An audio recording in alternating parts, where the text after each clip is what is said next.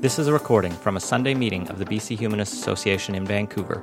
Humanism is a progressive worldview that, without supernaturalism, affirms our ability and responsibility to lead meaningful, ethical lives capable of adding to the greater good of humanity. To learn more about humanism and to support our work, visit bchumanist.ca and make sure to follow us on Facebook, Twitter, and Instagram, and be sure to subscribe to the BC Humanist podcast. The opinions expressed in this podcast do not necessarily reflect those of our staff or board of directors. Okay, my pleasure to introduce our speaker for today is Laura Track. She's going to be talking about the BC human rights system. Briefly, it says Laura is a human rights lawyer and the director of education and community legal assistance Society's Human Rights Clinic. She advocates on behalf of people who have experienced discrimination and assists complainants to navigate BC, BC's human rights process. Laura also has a strong interest in making legal knowledge accessible. She delivers workshops and presentations to a wide variety of audiences to help people understand their human rights and comply with their legal obligations. Please welcome Laura Track. Laura? Thank you so much, um, and thank you very much for having me. It's really nice to be with you all this morning. Um, I'm going to tell you just a little bit about the clinic where I work before I tell you more about the human rights system in BC. The BC Human Rights Clinic is part of CLASS. CLASS stands for the Community Legal Assistance Society, and we're a nonprofit legal organization that provides free legal services to lower income folks in a wide range of areas. So I work in our human rights clinic, but we also have a mental health law program that uh, assists people who may have been detained under the Mental Health Act. And we also have a community law program that does um, tenancy and income security, workers' rights, and a variety of, of work under that kind of heading of community law. So, um, our human rights clinic uh, is really focused on people with complaints under the Human Rights Code, which I'm going to tell you all about over the course of our time together this morning. And we provide a real range of services from just meeting with people for a half an hour of legal information and advice about an issue that they might ex- be experiencing, all the way up to providing somebody with a lawyer who can represent them at a hearing of a human rights complaint. And we do have a free uh, clinic that operates on Mondays that people can come to for that little bit of um, free advice, 30 minute appointments for some free advice. And we do these kinds of education workshops as well. So that's what we're all about. That's the um, header of our website. If you're interested in learning more, you can look us up at BCHRC. So, my plan for today's presentation, and we only have a pretty short time, so I won't be able to get into the you know depths and nitty gritties of the law. But uh, what I'd like to leave you with at the end of today's presentation is a good sense of how the Human Rights Code works, how how and where it applies in our lives, and what you might do if you felt that you had a complaint under the Human Rights Code, how you would go about accessing the system that exists for dealing with those things. So um, that's sort of broad brush of what I'm going to try to cover in our time together, and then I really look forward to your questions at the I like to start my presentations about the human rights system in BC by just um, contextualizing the human rights um, issues that I'm going to talk about in a larger um, context of human rights. Because I think when we think about human rights, we have really big picture ideas about what that term means. And we might think of the Universal Declaration of Human Rights, for example, or we might think of rights like the right to housing or the right to water or the right to an adequate standard of living. These kinds of big, broad, perhaps aspirational kinds of conceptions of rights. And I think that that's true and right, and yes, those absolutely are human rights, but it's not the level that I'm going to be speaking about today. We might also think about the Canadian Charter of Rights and Freedoms, which, as no doubt many of you know, is part of Canada's Constitution and protects a range of really critically important rights, including the right to equality, the right to be free from unreasonable search and seizure, and a whole variety of other, other rights. And I'm also not really going to be talking about those rights either. Um, the Canadian Charter of Rights and Freedoms applies at the level of, of government, applies to government policies and laws and the actions of um, representatives from the government, like the police and so forth. Um, and we can drill down a little bit further when we are talking about human rights, I kind of think of it as a, a bit of a funnel with international human rights kind of existing up here, the charter existing a little bit closer to home. But really, the human rights that I'm working on and going to be telling you about are at the bottom end of the funnel, which are the provincial human rights codes. Which, unlike the charter, which only applies to government actors, the human rights codes apply in our day to day lives in a range of areas that affect us every day. And as I'll say more about in a minute, those areas include our jobs, our homes, and in our interactions with services that are made available to the public. So, what I'm going to be focusing on mainly is the BC Human Rights Code, but I will just say a word about the Canadian Human Rights Act. Um, as you know, Canada is set up as a, a, federation where the federal government has authority over some things and the provincial government has authority over some things.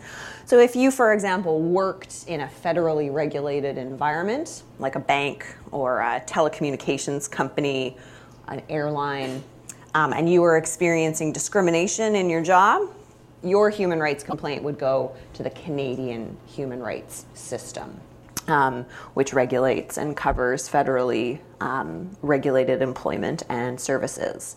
In the Canadian system, um, there is a commission that acts as a kind of gatekeeper to the um, to the system. So the commission receives complaints, investigates those complaints, and then makes a determination of whether they should be referred off to the Canadian Human Rights Tribunal for uh, a decision.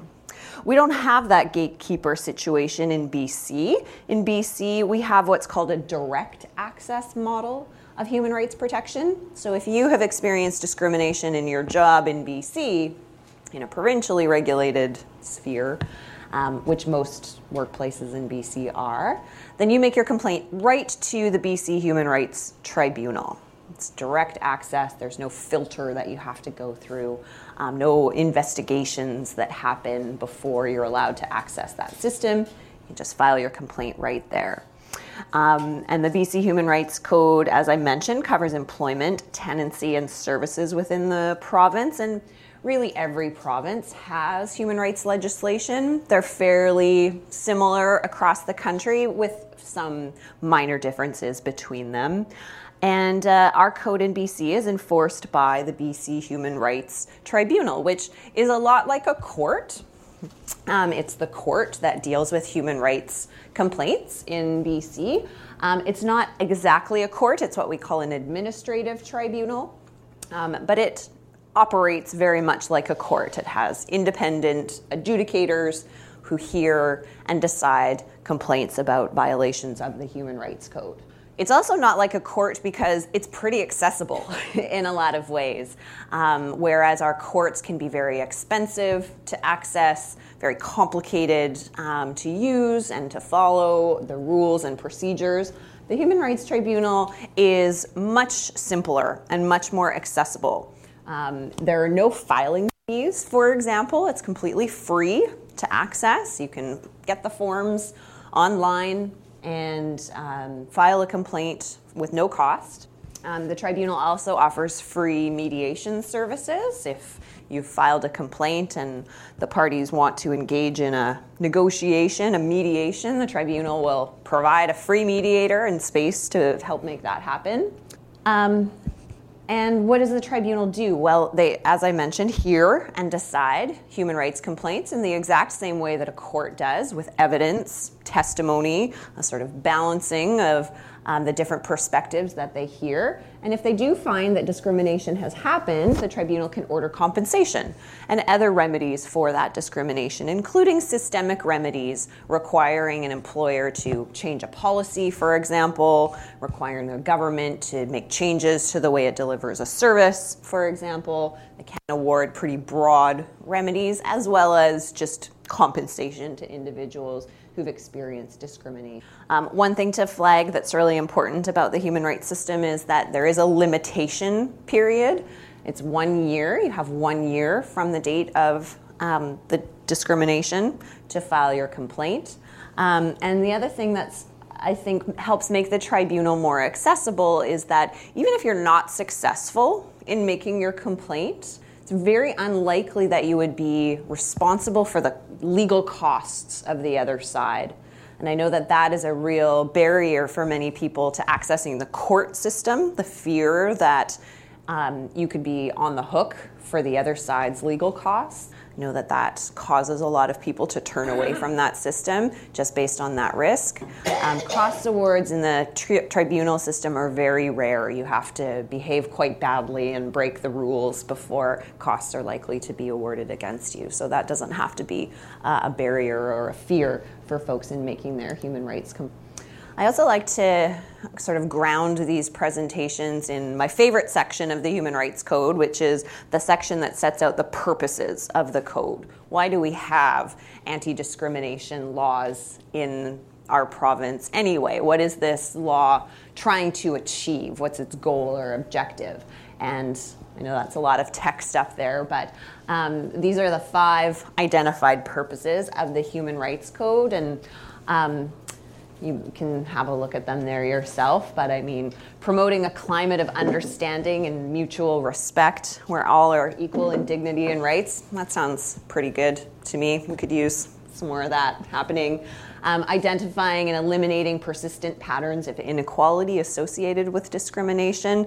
That one really speaks to me as well. It's not just about redressing individual instances of bad behavior or bad treatment, but actually also digging into persistent systemic issues of inequality and trying to address them.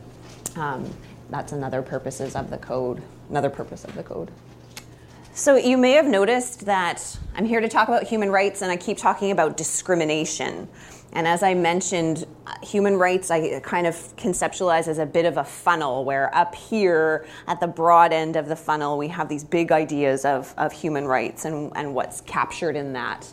But as we narrow into the human rights protections that we have in law and how they apply to us directly day to day, what we really have in our human rights code is anti discrimination law. That's really what the Human Rights Code is attempting to address discrimination, differential treatment, or treating people badly on the basis of what are called protected characteristics. So, these are some of the kinds of behaviors and issues that the Human Rights Code is dealing with. They're dealing with allegations of discrimination and discriminatory treatment. And in human rights law, we talk about two kind of broad categories of discrimination. We have what's sometimes called direct discrimination, which is the more obvious, blatant form of discrimination where there is name calling or bullying or singling someone out, harassing someone, treating someone badly on the basis of a, a characteristic of theirs in a way that causes them disadvantage. Usually, direct discrimination is pretty easy to pick out and identify and see happening when it happens what we call indirect discrimination, or sometimes adverse effects discrimination, can be a lot more subtle. It can be more difficult to identify when it is happening because often what happens is that there's a, a neutral rule or a policy that doesn't look like it's singling anybody out or intending to treat someone differently, but it has the effect of disadvantaging some individuals or some groups on the basis of a protected character. And the classic example of this, one of the earliest cases that our courts heard, um, where adverse effects discrimination was really kind of grappled with and analyzed, was a case involving uh, a woman who practiced the Seventh day Adventist faith which um, prohibits you from working on Saturdays. People who follow this faith don't work on Saturdays. Saturdays is their, their Sabbath.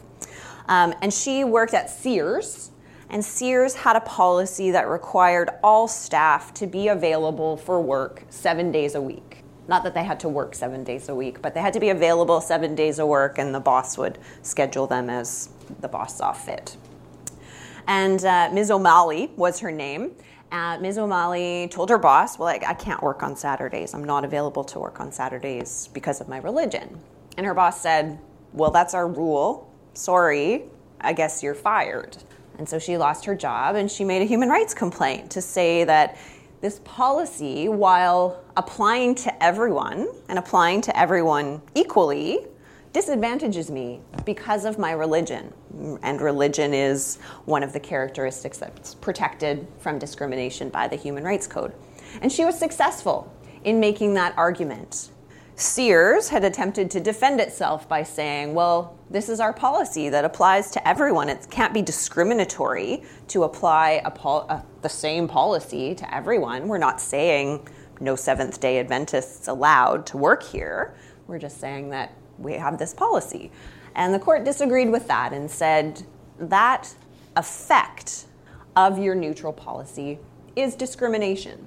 And that was really the, the ground of, um, or sort of the, the first, first case, the first time that concept was really analyzed by the courts. And, um, and I think it's a really important one, uh, an important concept to keep in mind this idea that we need to look at the the impacts of policies rather than the intentions of the person or company or organization that's implementing those policies. We need to look at how they play out in real life and how they may disadvantage um, particular groups on the basis of their protected characteristics. I think it's important to highlight that everyone in BC has protections under the Human Rights Code. You don't have to be a citizen, you don't have to have lived in BC for six months. Um, everyone has protections. And the protections that we have in our jobs even apply to people who are volunteering or in unpaid um, positions. Um, everyone, no matter their age, has protections under the code, so is very, very broadly applicable. And as I've mentioned a couple times, we have these protections not everywhere, not everywhere in our lives. You know, walking down the street and uh, experiencing discrimination. We probably couldn't make a human rights complaint about that because it's not captured in one of these areas of protection. But we have protections in a pretty broad range of areas of our lives. We have protections in our jobs, in our tenancies, or in our purchase of property, and in our access to services and facilities. And that's really the broadest category, I would say, the biggest bucket of uh, places where we enjoy human rights protections. So, services and facilities could include um, a mall, a community center, uh, business, uh, hospital, schools, government services. These are all what are called services customarily available to the public. Public services that are not allowed to differentiate or discriminate between people or groups. And this here is the list of protected characteristics. We have protection from discrimination in those areas that I just mentioned on the basis of these personal characteristics about ourselves. So these are called protected characteristics or sometimes um, prohibited grounds of discrimination. Grounds of discrimination is another term you may hear. And I mean, you can see that list for yourself race, color, ancestry, place of origin. These are also kind of similar concepts that combine to make up our ethnic origin.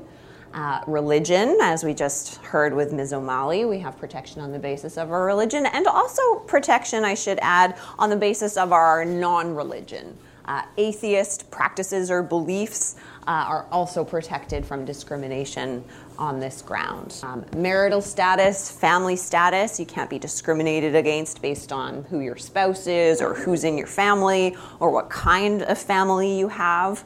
A landlord's not allowed to say, oh, I'm not going to rent to you because you're a single mother household, for example. We have protection from discrimination on the basis of disability, both physical disability and mental disability. That might include mental illness, um, cognitive or developmental disabilities, physical disabilities, provided that they have some degree of um, severity and persistence. We don't have protection if we get a cold, for example, but if you uh, injure yourself on the job or have some other kind of fairly severe, fairly persistent um, physical limitation going on, you have protection on the basis of disability. Uh, we are protected from discrimination on the basis of our sex or gender, our sexual orientation, our gender identity or expression and expression. These are um, two grounds that were fairly recently added to BC's Human Rights Code. Gender identity and expression were added to the code in, I believe, 2016. So um, trans people have had protection on the basis of sex for a long time and have been successful in making cases using that prohibited ground of discrimination, but I think it's an important um, it's important that they that trans people have specific explicit protection in the code, and that's what gender identity and expression protections do. Uh, we can't be discriminated against on the basis of age. Note that age is defined in the code as 19 or over, so actually, um, younger people can't bring age discrimination cases but they can, of course, bring other kinds of discrimination cases if they're not uh, being accommodated at school. Uh, their disability, for example, is not being accommodated at school, or they're being subjected to homophobic bullying, for example. Those kinds of issues could give rise to complaints under the code, but they can't, a young person couldn't make a complaint that they were um, not hired because they're a young person, for example, if they're under 19. That's a kind of carve out of the code. And I will say there are some other age related exceptions. It's not discrimination, for example, to have a seniors only housing option, for example. And there are also some exceptions for like pension plans and seniority schemes and other things where we do draw distinctions on the basis of age. Um, in the tenancy concept, landlo- tenancy context, landlords can't discriminate based on your source of income.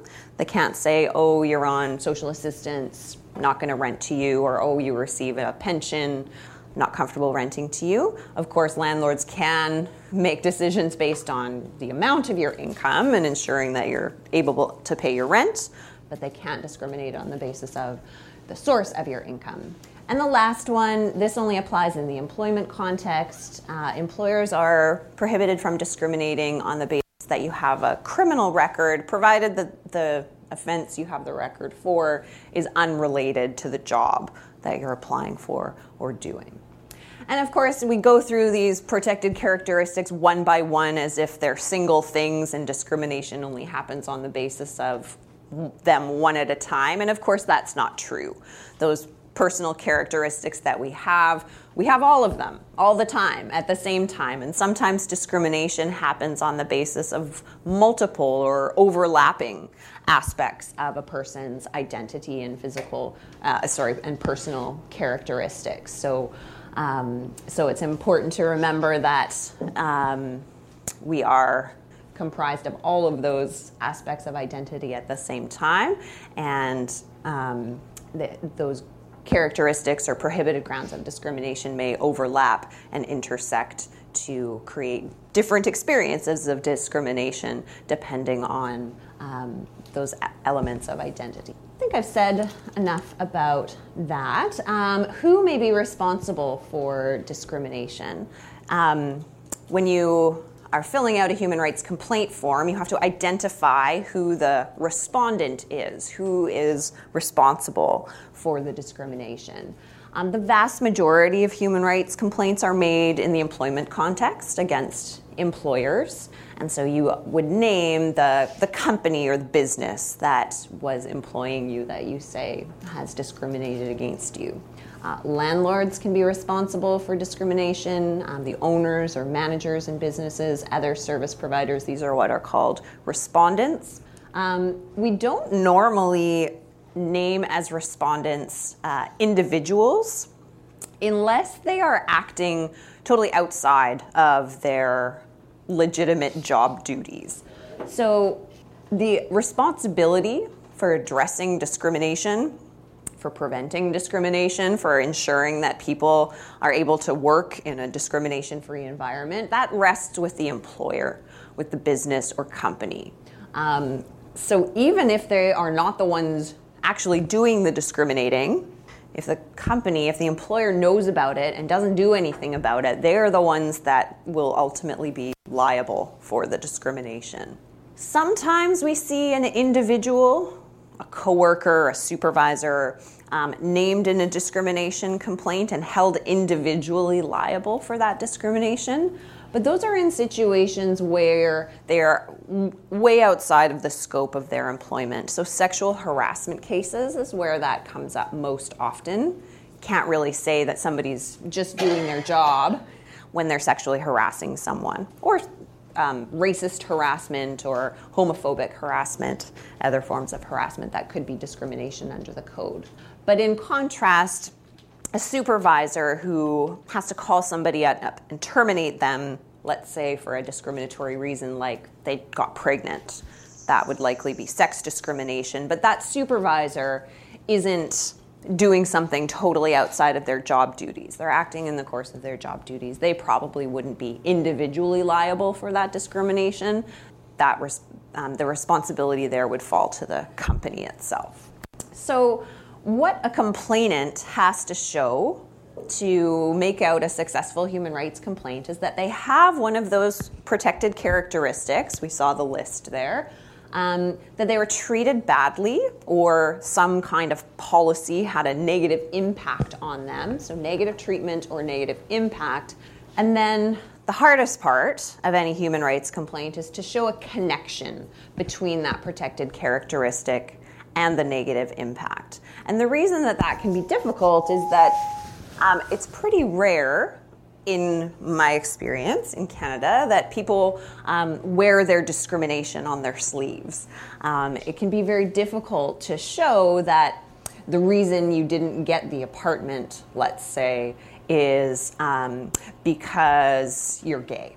Or the reason that you didn't get the job is because you're pregnant. It can be difficult to show that connection between your protected characteristic and the negative treatment.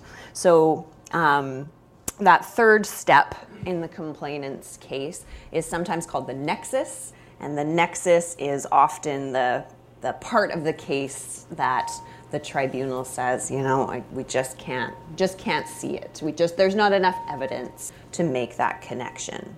And the Human Rights Tribunal has a, a standard of proof. You've probably heard that phrase before, the standard of proof, and maybe you've heard uh, proof beyond a reasonable doubt. Well, that's the criminal standard, and that's a really high standard. Proving something beyond a reasonable doubt um, is the standard that we set for putting somebody in jail, for example.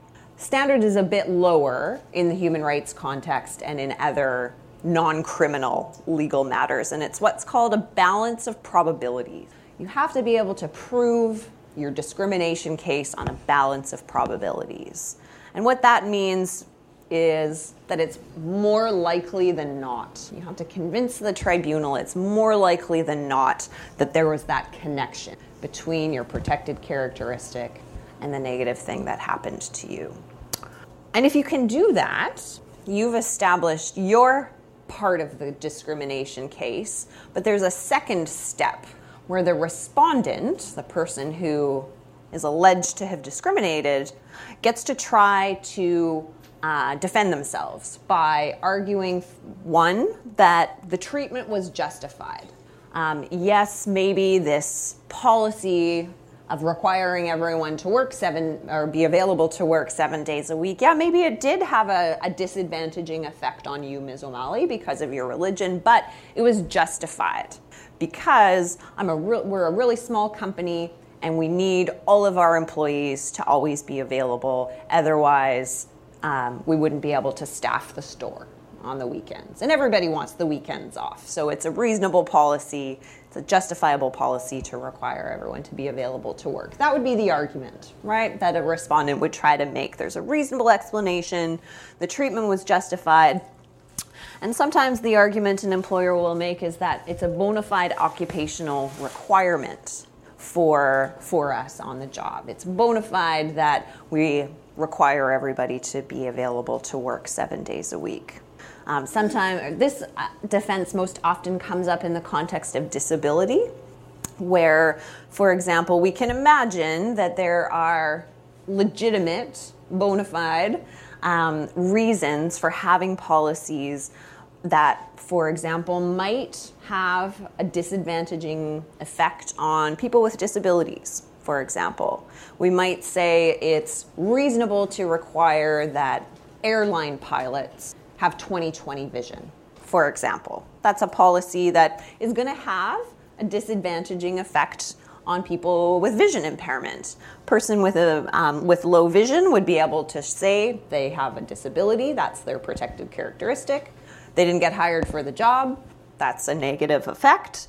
And that there's a connection between those two things. They could make out their side of the case. But then the respondent would get the opportunity to say, but there's a really good reason for having this, given the nature of the job, given safety concerns, etc we can justify having that policy.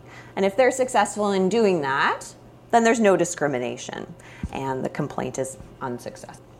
Just want to flag a couple of other points that um, people are sometimes interested in knowing more about.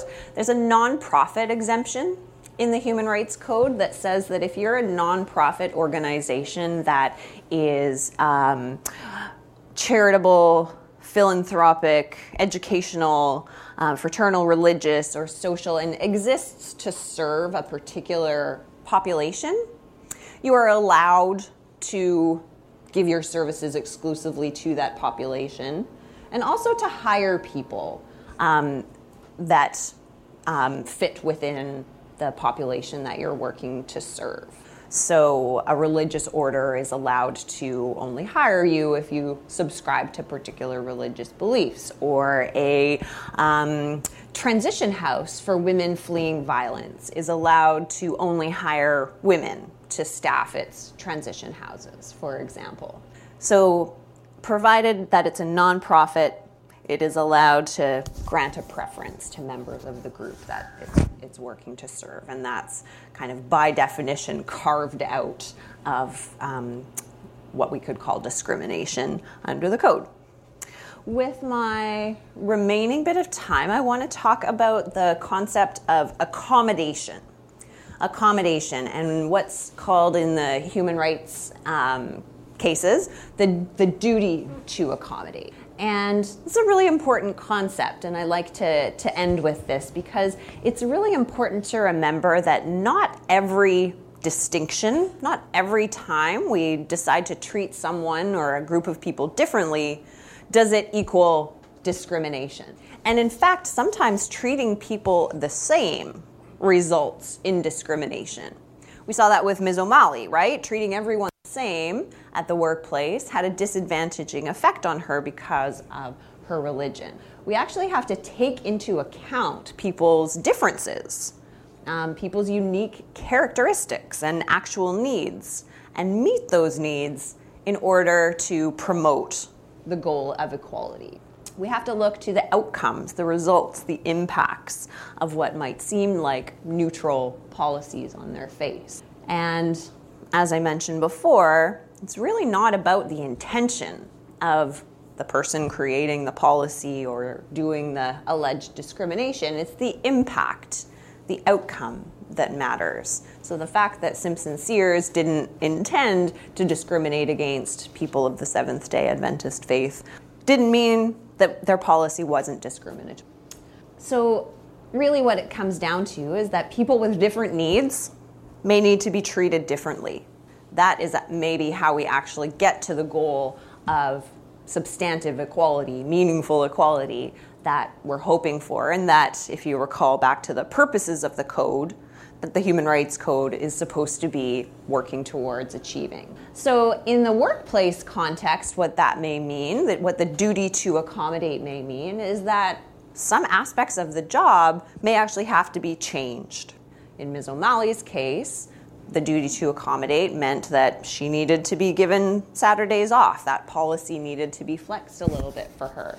For people with disabilities, there may be real practical, concrete changes that need to be made in the workplace or to the terms and conditions of the job to ensure that the person is able to, to do their job um, on an equal basis with others. And this is an image I bet m- many of you have seen before that I think really nicely illustrates the idea of accommodation and the idea that sometimes treating everyone the same actually perpetuates pre existing disadvantages, right? We have a tall person, a medium sized person, and a small person um, wanting to look over the fence and watch a baseball game.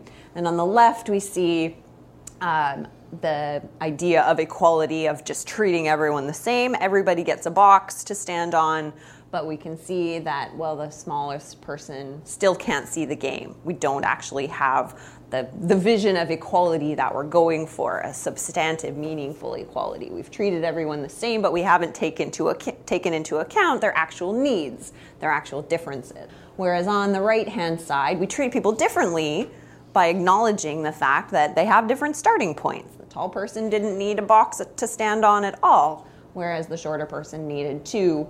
And so we've treated people differently, but we've actually promoted equality of outcome, of results, of impact, which is what we're going for.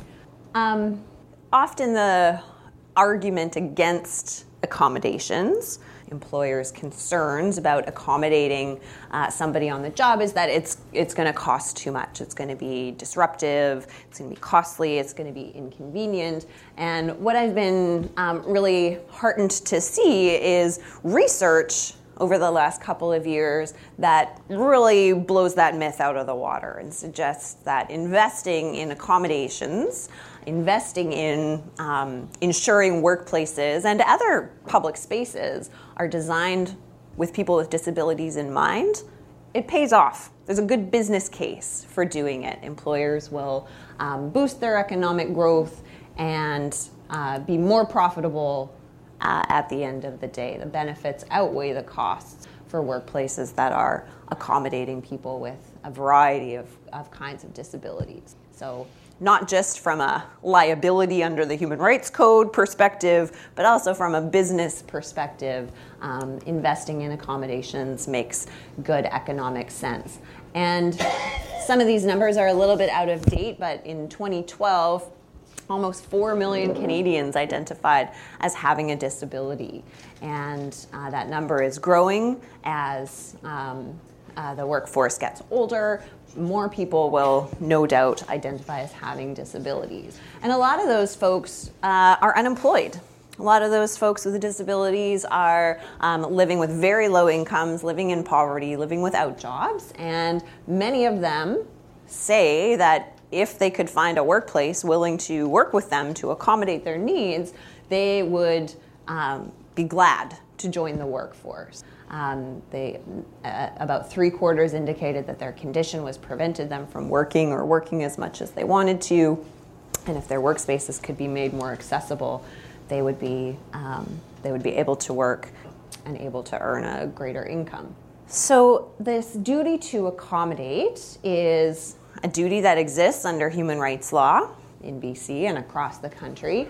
And the goal is to ensure that people who want to work, who are able to work, who just need some adjustments made to their works, workplace um, or the terms and conditions of their work, are, are able to do so.